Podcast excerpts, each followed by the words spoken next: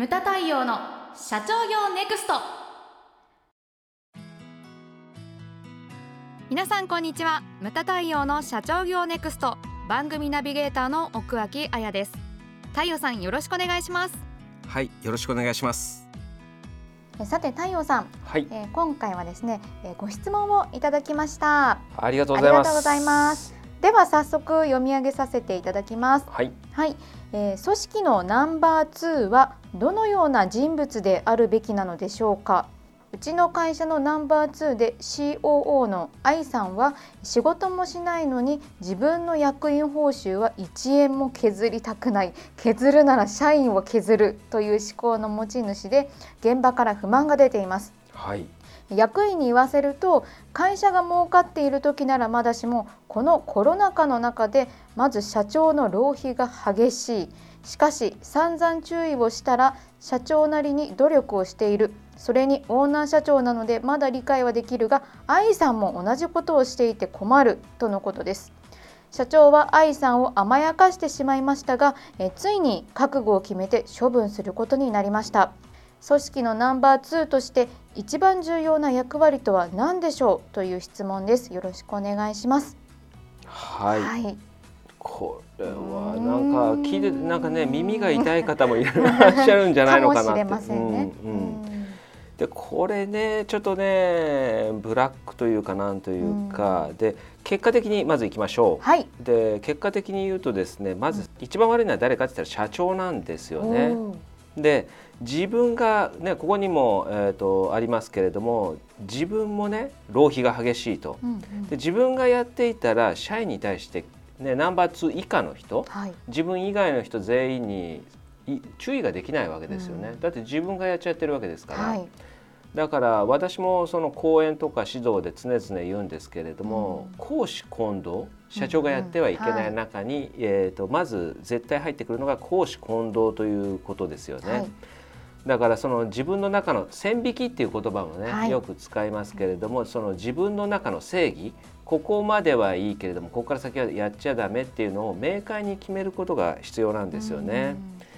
うん。で、えーと、質問としては組織のナンバー2として一番重要な役割とは何でしょうという質問なんですけれども、はい、ナンバー2っていうのは社長の分身ってよく言ってますけれどもだから一番信用できる人物でなくてはいけないんですよね。はい、うん、でこの愛さんについての考察なんですけれどもナンバー2になったっていうことはだから昔はちゃんとしてたんではないのかなっていうふうに思うんです。なるほど。うん、でそれからあとご質問の内容からこう考察していくとその社長は愛さんを甘やかしていましたがっていうところですね。だからナンバー2にする前っていうのは多分何て言うんですかねこう社長が一緒になって遊んでしまっていたのではないかなと。なるほどね、はい、でいきなりねそれをこうダメとか言えないんですよね。で人間って一回いい生活をするとその生活水準っていうのを落とせなくなるんですよね。そうですよね、うん、誰もがだから役員報酬は削りたくない。そう。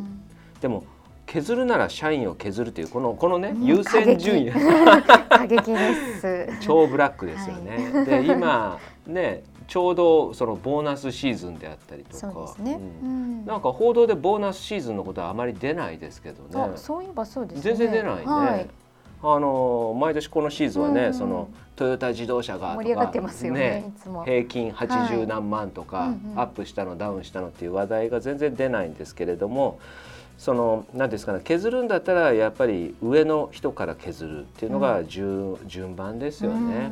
で役員報酬っていうのはやっぱり業績に変動して変わるものだと私は思ってますので、はい、まず下げるのは自分からです。うんうんうんでリーダーまあナンバー2もそうですし経営陣っていうのはリーダーと言われるねあのくくりになるわけですよね。はい、そしたらリーダーっていうのはやはりそのリードする人でなければいけないので、うん、何をするのも先頭なんですね、はい、給料下げるのもそうです。だからその分儲かったらいや堂々と役員報酬を上げればいいじゃないかというふうに私は思うんです。だから、はい一番重要なあの役割って言ったらやはりその誰もから信用できるで、うん社長と社員の間に入る人でなければいけないんですよねちゃんと。あそうですうね。ん、でうん社長が、あのこれは会社によるかもしれないけれどもそのオーナー社長像みたいなのを想像していただくとなんていうんですかねあの社長が無茶を言うと。うんうんで社員「えー」みたいのを あの間に至って「まあまあ」みたいなね、はいはい、そうですね。そうそうそう、うん。仲裁役みたいなので、なければいけない人が一番遊んじゃってると。ルンルンで遊んじゃってると。ねですね。でこれねついに覚悟を決めて処分することになりましたってどんな処分だかちょっと気になりますよね。ちょっとどちょっのとこれね、程度の処分なのか、え。うんになりなんかます。その後日談を聞いちょてみたいっとそうですね。もし お聞きでしたらこのはい後日談を送っていただけると、はい、ぜひどういう処分、はいだからうんこの処分っていうのも非常に重要で誰もが納得できる処分をしなきゃダメなわけじゃないですか。で中途半端なのがいけないわけですよね。そうねうん太陽さんだったらあの、うん同じケースの場合処分するときどういった処分を下されますか？あのーここまでいったら例えば降格人事ですよね。降格人事って恥ずかしいと思うんですよね。うんすごく恥ずかしいですよね。うんその自分もね。うんだって自分がほら任命責任も出てくるわけでしょ？だからうん。だから非社常に長自身もってことですね。そうなんですよん自分が間違いだったっていうのを言ってるようなもんなんで、えっ、と恥ずかしいものなんですよね。で、あとは給料ですよね。うんこれは僕はなんていうんですかね降格人事はありだと思うんです、はい。最悪のケースとして、でも給料を下げるっていうのは私はあんまりお。減給というのはこれは進めないですね。うん。やっぱりその生活を守りたいという思いからですか？それは。うんというのもありますけれども、だからやっぱお金に直結することはあまり容易には容易には手をつけられないです。でね。うん。あとほらよく聞くのが、はい。その50代50代半ば以上とかね、ええ。バブル組とその今の30ぐらいの人っていうのは給料の開きがあるっていうふうに言われてるんですよ、はい。よくね。っていうのはそのバブル時代の人たちは、うん。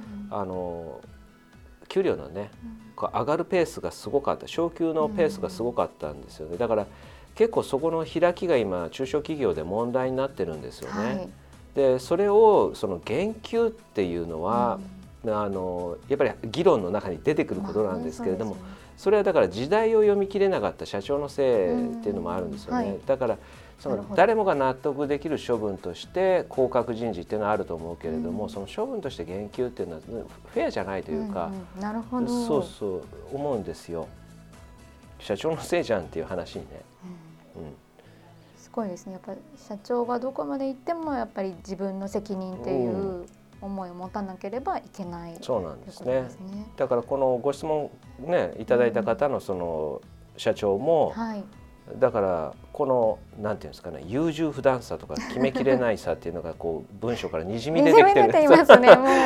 ん ですけれども、うんそうだからあのちゃんと ちゃんとちゃんとしてって感じですね。やっぱりその理とこの情のこうバランスというか、うん、結構ここ情に傾いてるなっていうのがあるんですけど、はいやっぱりやるところはちゃんとですね。情を捨ててやるとうんいう感じですかね。なんかのねあの書き物で書いたけれどもやっぱりその社長っていうのは立場が変わっていくとその、ね、その価値観っていうのが変わってくるから、はい。だからそのどっかでそのな本当に割り切ってね、うん。線引きというのを大切にしたりとか、大事ですうね。ん、大事になってくるとうんいうふうに思いますね。うんうんじゃあ一つあの太陽さんに質問なんですけど、はい、まあ、ナンバー2は社長の分身ということで一番信用できる人を置かなければいけないというところなんですけど、はい、あの太陽さんの中でその人が信用できるかどうかっていうのをこう見定めるこうんう判断基準みたいなものってあるんですか、判どんなところうんでこの人は信用できる信用できないっていうのを見ていらっしゃいますか？あーやっぱり社長目線はい。でねこう、なんていうんですかね。ちゃんと報告してくれる人？おなるほど。自分がいなかった時に、はい。その社内でこういうことがありましたとかうん。